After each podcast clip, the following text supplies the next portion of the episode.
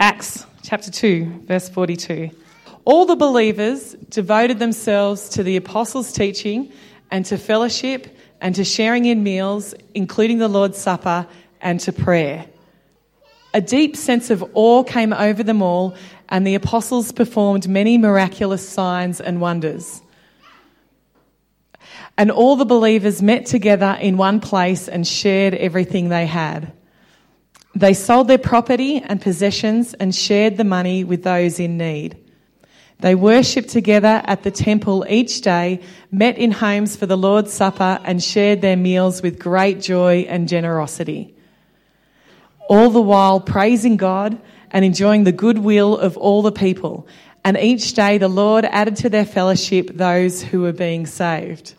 It's so good. I love that passage. I love this passage. And, you know, this is very fresh after our Lord was crucified and rose again. This is 7 short weeks after that. And here are the new community that's being formed, this new community that Jesus spoke about, that he asked them to go and create. It's being formed right here.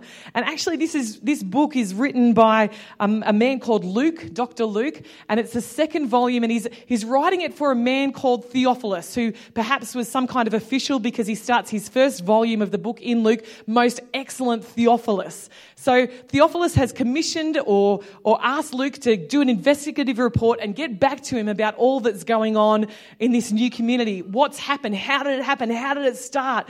And we don't know if Luke was already a Christian or through his investigation became a Christian, but certainly by this point, he is a Christian.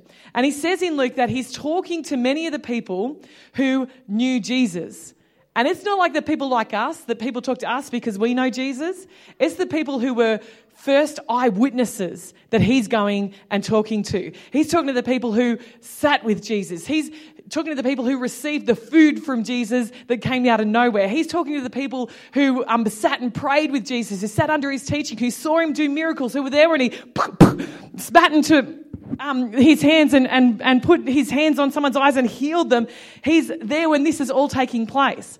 And so then Jesus dies and they're all bereft, and then he's resurrected and they see him and they're all overjoyed, and then he goes up into the sky and ascends, and there's 2 men standing there in white, and they say, "Why? What are you doing here staring at the sky? Go back and wait, and you're going to receive power. Go and wait for the thing that Jesus asked you to wait for." So they go back and they keep praying and they keep meeting together and they wait until the Holy Spirit comes on the day of Pentecost. You see, they just had their Passover meal, and then Jesus dies and rises again as the first fruits of all who would come and rise again. That's us.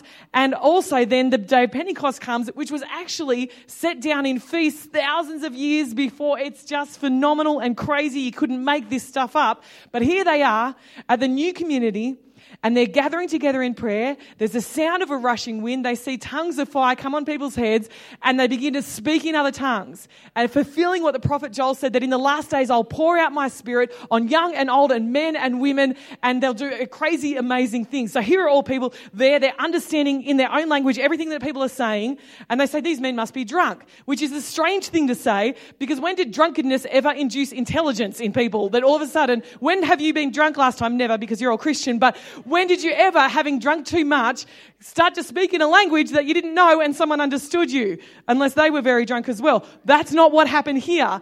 What was happening here was something incredible and amazing, and they couldn't explain it. And that day, Peter got up and preached a message, and 3,000 people said, "Yes, please, I want to repent, I want to be baptized." Don't you wish you were there? Oh my goodness, I get a little bit excited, if you couldn't tell, about those days. And I hope that one day, like, imagine if we get to be a part of the outpouring of the Spirit like that. Imagine if we get to be part of a massive revival and see things like that. Maybe some of you have seen it, and I want to hear about it. I want to talk to you. I want to know about it. I want to talk to these people when we get to heaven and say, "What was that like?"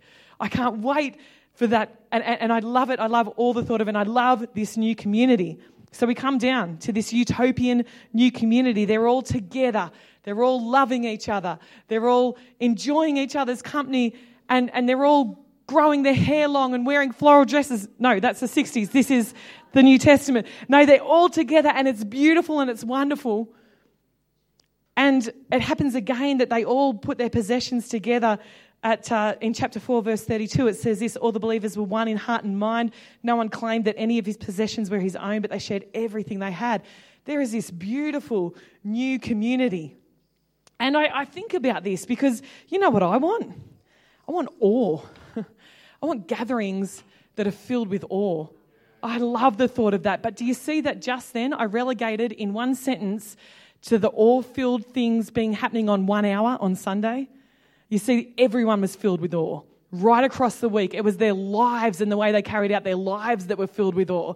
But we seem to put it in the context of what our gatherings look like. No, this is so much more than our gatherings. This is going out. And also, there were many miraculous signs and wonders. That wasn't just in church on Sunday. That was going out and across the week and in their community. And they enjoyed the goodwill of all the people. I love this. And as I look at it, I desperately want it. But what I know is something that Craig Groeschel says. And last time I tried to quote this, I made an absolute mess of it, so I'm going to try to get this right. I have a problem quoting. Okay, here we go. If you want what normal people have, do what normal people do. If you want what few people have, do what few people do. Right? If you want to do what everyone else does, and you'll get what everyone else has. If you want what only a few people have, then you'll do what only the few people do. And Craig Groeschel is a pastor in America, and he is this. He is like, he only drinks water. That's the only drink that he drinks. He's like, right, well, I need to do what only the few people do. He every morning has porridge for breakfast with 6 blueberries, like every single morning.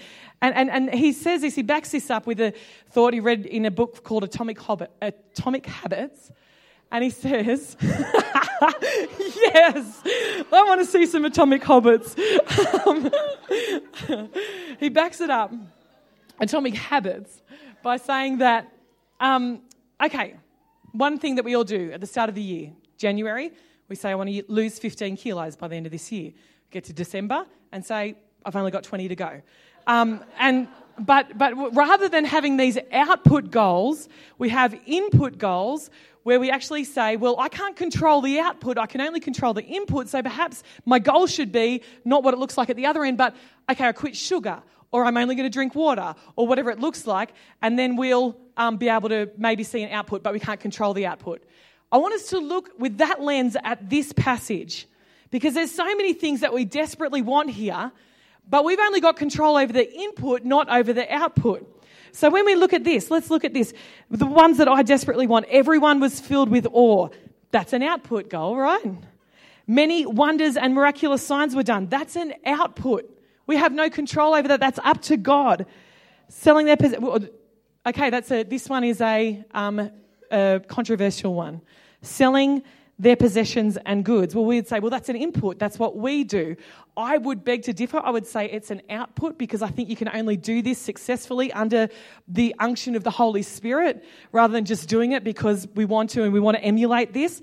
In fact, when people tried to do it in their own strength in chapter 5, a man called Ananias and Sapphira, it didn't go well for them because they had a different kind of motivation than the unction of the Holy Spirit doing it. It was more about comparison and wanting to be seen to do the right thing. So I would contend that that's an output.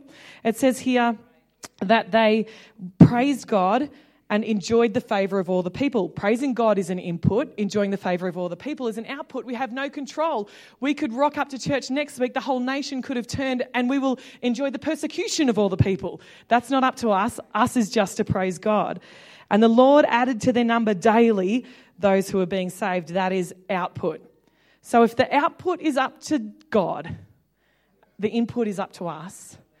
And what are we going to do as it relates to this passage? Now, I would suggest that this had never happened before, and only a few short chapters later, chapter 5, it never happened again. They then spread. Maybe there's been places and pockets where this has happened, but the believers have never enjoyed this kind of unity and fellowship since. Maybe not till we get to heaven. I don't want to sound pessimistic saying that. I hope that's not the case. But I believe it's on us to do everything we can to bring this, because we pray, your will be done, your kingdom come on earth as it is in heaven. So why would we pray that if we're not prepared to do what God asks us to do? So let's look at this. 2 words, Two words. I want you to say them after me. I think we're going to put them on the screen. Homothumadon and proskiterio. Can we say these together? Homothumadon and proskiterio. Any Greek people in the congregation this morning? This is exactly how you say these words. Homothumadon and proskiterio. Thank you. If they had have been here, they would have backed me up. They're not, so that's fine. So we're going to look at homothumadon this morning. Acts chapter 1 and verse 14. Acts chapter 1, verse 14. They all joined together constantly in prayer, along with the women and Mary, the mother of Jesus, and with his brothers. They joined together. That is homothumadon. Acts chapter 2, verse 1. When the day of Pentecost came, they were all together in one place. Suddenly a sound like the blowing of a violent wind came from heaven and filled the whole house where they were sitting. They were all together in one place. That's homothumadon. In Acts chapter 2, verse 46, it says, every day they continued to meet together in the temple courts. Together, homothumadon. Acts chapter 2, verse 42, they devoted themselves to the apostles. They were of one accord. That's homothumadon. So they're together, they're of one accord, they're of one mind. That our English translation of this word homothumadon does not come close to what it's actually describing.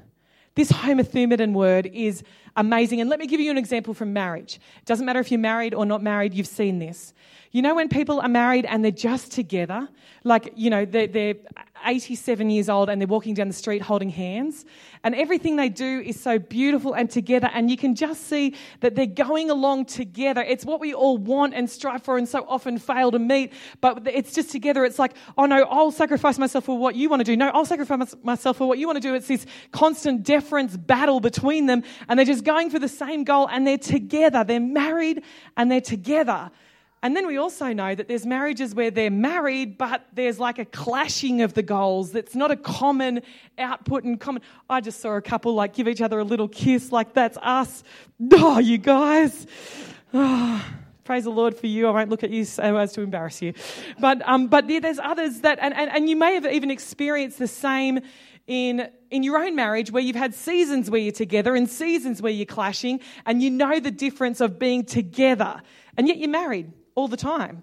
Let me give you another example, and that is, okay, let's consider the way that God caused husband and wife to be the closest that they can together without me spelling that out.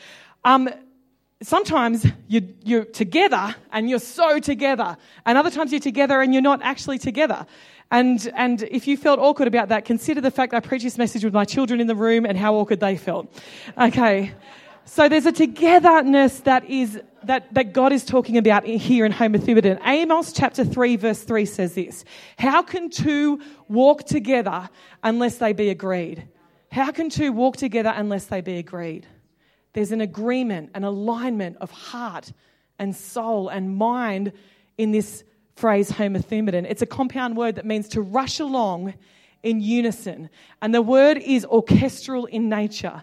It's where a conductor is standing there and everyone comes along and brings their pitch and their tone and their different instrument and their melody and their harmony, and it comes together to create a beautiful concerto that is never achievable with everyone just playing the same thing at the same time with the same instrument.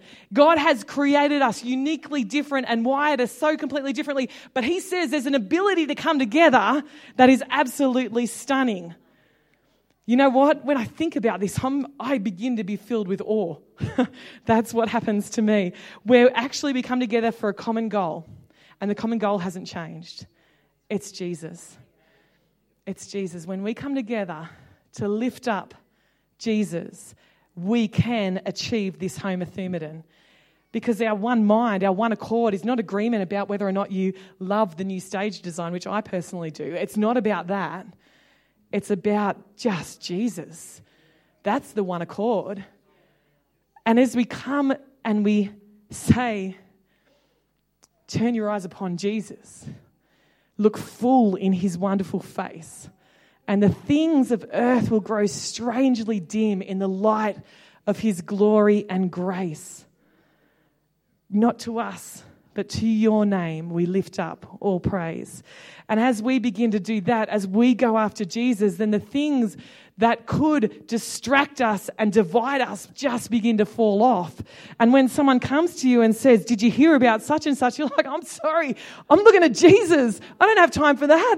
And when they come and say, oh, have you heard about whatever? You're like, no, I'm sorry. Come with me, homothumadon. Let's go after Jesus together. Well, let's not get caught up in civilian affairs and worry about all that kind of thing. Let's have homothumadon, one mind going after the same thing. That's our input right there. The second one, proskiterio. Proskiterio. See, these two words are used. I just love saying it. I don't know if it's right or not. I just really like saying it. And it reminds me a little bit of Effie from Acropolis Now.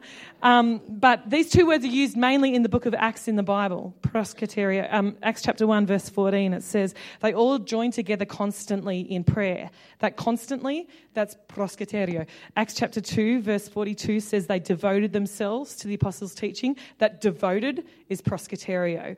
Acts chapter 2, verse 46, every day they continued. That continued is proskiterio. Just to give you a bit of a different context for this, in Romans chapter 12, verse 12, it says, be joyful in hope, patient in affliction, faithful in prayer. Faithful there, in that context, is proskiterio. Again, a different context. Romans chapter 13, verse 6, it says, this is also why you pay taxes, for the authorities are God's servants who give their full time to governing. That concept of giving their time is proskiterio. So this is a concept of devoting time to, staying steadfast in, staying committed to, going after together constantly. That's proskiterio. Steadfast. I want to ask the question, where's your proskiterio? Because you know where I see, just in our world, the most steadfast commitment is to people's abs. Like, people are so committed to their abs. If people have abs, they are committed. They will photograph those abs. They will show the world those abs. They will eat 6 hours in every 24 so that they can undergo a process called autophagy, whereby their cells renew so much that their abs have the best chance of being the best that they can be. People are steadfastly committed to their abs. People are steadfastly committed, I must say, and just let me front load it with saying I'm not steadfastly committed, unfortunately, to any of these things, but to their glutes. They will detect a hint of sugar in their whole food, raw food, wheatgrass smoothie and throw that thing out if they can taste it, because they're so committed to their abs and their glutes. People are committed to their lawns, aren't they? So committed.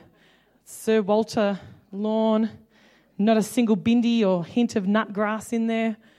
They are committed. That's all at equidistant height and from the fence. Beautiful. I clearly have no idea what I'm talking about.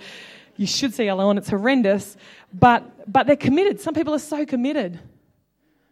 Are people committed in our day and age to the sanctity of life?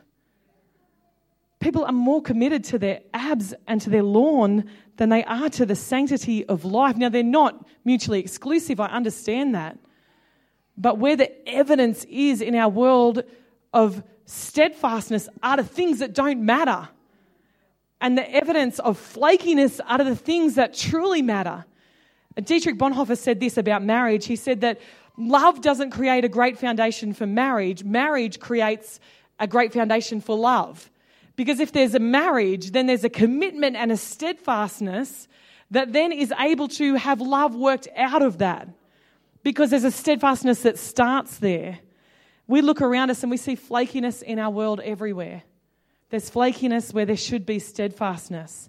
We even know it as it relates to church attendance, to what was generations before just a non-option, and maybe our grandparents' age became an option, and then to our parents' age became an opt-in. And then to my generation, it's like, well, if you want to, or if you've even heard of Jesus, sure. We see the deterioration of steadfastness through the generations. But we can't expect this kind of output or signs, wonders, God adding daily, unless there's a steadfastness about us. If we're flaky and it's the second a hard thing comes along, we're out, sorry, this is too hard. We can't expect the kind of things that these New Testament Christians saw, because they were devoted. They continued to meet. They continued to join together. When Jesus left, it could have all been done, but they continued to come together to pray. What will we be steadfast about? What will we be steadfast about? I believe that we have an opportunity ahead of us to decide to be steadfast. Proskiterio, where we actually can say, you know, there's been areas of my life where there has been a flakiness and no steadfastness, but I resolve with the help of the Holy Spirit that I'm turning that around, and I'm saying, putting a stake in the ground and saying, as for me and my house, these are the things that we're committed to. These are the things that we're steadfast around. And let me tell you, without that, it will not get done. Our hearts get warmed at the thought of homothumadon, but we're challenged with proskiterio. But both are needed. Both are needed. Okay. In just a few minutes, I'm going to go to devoted themselves to the apostles' teaching. They devoted themselves to the apostles' teaching. The apostles' teaching, we need to think about the fact that the apostles only had two sources for their teaching. One was the Old Testament, and the other was Jesus' life himself. Okay, so these apostles went to school at 5 years old, and it was hoped, they were hoped that by the time they were 13 that they had memorised the Torah, the first 5 books of the Bible. That was their goal. At 13, most of the girls, or all of the girls, would be sent home to learn how to run the household. And most of the boys would be to learn the family trade and to continue their studies, to look further into the prophets and the writings. And they would continue to study. So that's the memorandum of understanding that these fishermen and tax collectors came from. There weren't those that had been chosen especially to continue their schooling. No, they'd gone home and learnt the family trade. They hadn't been accepted into any rabbi school to continue to learn the nuances of the Old Testament. In fact, no one like that came on the scene until Paul. But at this stage, when this is happening, when they're devoting themselves to the apostles' teaching, and Paul is still killing Christians and finding them to be able to kill them. So here we have them. They're devoting themselves to, the people are devoting themselves to the apostles' teaching. I wonder how many were saved that actually had more knowledge than the apostles had. But they didn't care about that. They cared about devoting themselves in this unity to be able to keep going in the one direction. The other thing that these fishermen and tax collectors had that they didn't have was this working knowledge of Jesus Christ, the way he'd lived, the way he'd acted, the way he'd been with them. And so they had that as their source, and their primary source was Jesus himself. All that they heard was passed on. Let me take you to Philippians chapter 4, verse 9. Because I think this is so important for our day and age. Philippians 4 verse 9 says this. Whatever you have learned or received or heard from me or seen in me, put it into practice, and the God of peace will be with you. You see, here in this, Paul's writing, I've got it, and he says later in another passage to Timothy, I've given you something, now entrust that to faithful men and let them pass it out and delineate it out to the people. There's this method and model of the Word of God being imparted and then people taking it and further imparting it to others. You know, that's what the whole Super Connect is about. That's what your Connect groups at home are about. You can come and listen to a person expound the Word, but it needs to be entrusted to people for them to be able to discuss it and draw it out and work out how to live it out. That's how it works. And here's Paul, and he's saying, whatever you have learned or received or heard from me or seen in me, put it into practice. We have more access to teaching than we ever have in the world. Podcasts, other things like podcasts, YouTube channels, Facebook, all sorts of things that we can use to hear the Word of God. And you know what I say? I say listen to it all. Listen to the things that you agree with and that inspire you. Listen to the things that you don't agree with and that challenge you, that force you back to the Word of God to figure out why you don't agree with that. Listen to it all. But do it in the framework of having spiritual oversight. You see, Paul says here, whatever you have learned from me, I've learned from him, or received from me, TD Jakes, he's brilliant, I've received so much from him, or heard from me, Bill Johnson, man, he brings a great word, or seen in me. We can't see in a YouTube channel. We can't see in a podcast. We need to have spiritual oversight that causes us to be able to see in a person the way that they live that out. You might say, well, Bron, I've been hurt by spiritual oversight before. I encourage you to join the club of every human on the earth. Everyone's been hurt by spiritual oversight before. Why? Because we're human. We're not looking to that person to fulfill our every need. No, we're knowing that they're human, but looking for the fact that God sets up people in authority, and that as we honour that authority, that there's a blessing for everyone involved. You know what? You should see my Bible. It's written in, it's underlined, it's got question marks, it's got stuff everywhere. I call me a non-Christian, but I can't go a few days without looking at this thing and drawing stuff out of it. I become soulish. My attitude gets rank. I need this word of God. I love it like crazy. It's one of my most... I'm so grateful that I was born in this age and this time where the word of God isn't chained to a pulpit in Latin, and as an uneducated woman, I have no access to it whatsoever. Now, we've got more access to it than ever before, and I love it, and I pull everything that I can from it. But yet the Bible tells me that I need to be devoted to some teaching. You know, I feel like I could read it and get my own stuff. But no, I'm instructed to come in under authority and to ensure that it's in the framework of spiritual oversight that I learn the Word of God as well. You might say, Bron, I pretty much know more than everyone in the world about the Bible. And I would say congratulations and well done for being here this morning and submitting yourself to sitting under the teaching of the Word of God, because that's exactly what God asks of you. And I believe in the Holy Spirit being able to impart to us directly what we need, even beyond what the preacher is saying. So there's something about being obedient to spiritual oversight that God instills right at the start of this new community. Sounds to me like proskiterio, that you stay with it, that you're steadfast, and that you keep going, devoted to the apostles' teaching. Okay. Lastly, this homothumadon, this proskiterio, this being devoted to the apostles' teaching. You know, a big circle was drawn around the whole of humanity when Jesus said, love your neighbour as yourself. He put a big circle right around humanity and said, everyone's inside the circle, love everyone in the circle. That is what he wanted. And then in the New Testament, Paul takes it right down to the home and gives specific instructions to husbands and wives on how to best outwork the love that God has instilled in them. He gives a very culturally consistent command with wives, submit to your husbands. He doesn't negate it. He doesn't say that's no more. He says, wives, submit to your husbands. And that was culturally consistent. No one would have been surprised. He didn't do away with it, but he preempted it with a completely countercultural statement, submit to each other out of love. So he was saying not just the wives submitting to their husbands, make sure there's a mutual submission and submit to each other out of love. And wives, submit to your husbands, definitely in the framework of what I've already asked all of you to do. And then he goes revolutionary, just post that, and asks the husbands to lay down their lives for their wives. Oh my goodness, I am so glad I'm a woman. I've only got to submit. You guys have to lay down your lives for us. Wow. But you know, what it really is, what he's describing is this mutual loving submission of let me put my preference second in order to champion what's in your heart. It's such a beautiful commitment. Anyway, that's the home. And then Paul comes out a bit in Galatians 6:10, I'm pretty sure it says, yes, therefore, as we have opportunity, let us do good to all the people. That's what Jesus said that we should be doing. But he says, especially to those who belong to the family of believers.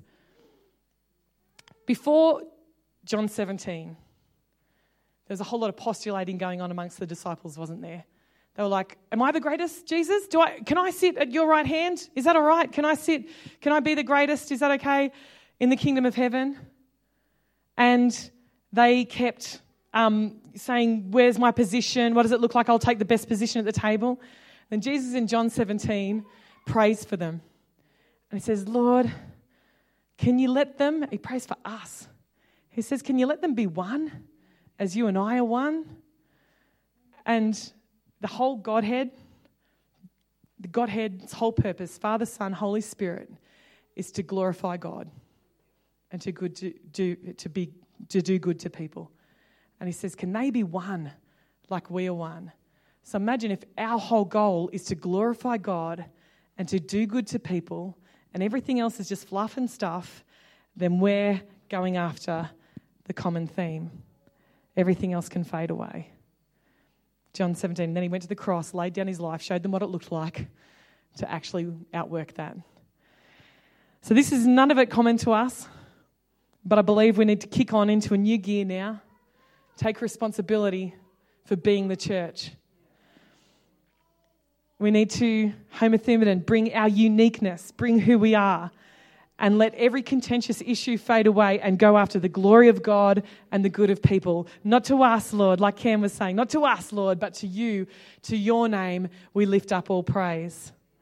We just turn our eyes upon Jesus, and then we stick with it. It's not we hit a bump and we bail. No, we stick with it. And we go and maybe we do have a bit of a knock up, and maybe we do fall over, but we get knocked down, we get up again, ain't nothing going to keep us down, right? We get back up and we go again. Proskiterio, homothumadon, and devoting ourselves to the apostles' teaching, having the humility to be able to say, I actually think I know a whole lot more about the word of God than you, but because of what God asks, I put myself in a position to have spiritual oversight. And then we might be one, as Jesus prayed we would be. We would be. Heavenly Father, Lord, just take your word, I pray, this morning, and do what you want to do with it, Lord. Sow it into people's hearts. Lord, let us be open to wherever you would challenge us. Lord, help us to move on, Lord, from milk and get into meat, God. Let us, Lord, I pray for myself there, Lord. Lord, you're growing me up day by day, and I thank you for that, Lord. And I pray that you would do it for all of us, and I know that that is what your heart and desire is. Grow us up, Lord Jesus. And God, we just submit ourselves to you. We commit this wonderful community of faith to you, Lord. We pray that we would be the church, not attend church, and we would know you and be known by you in Jesus' name. Amen.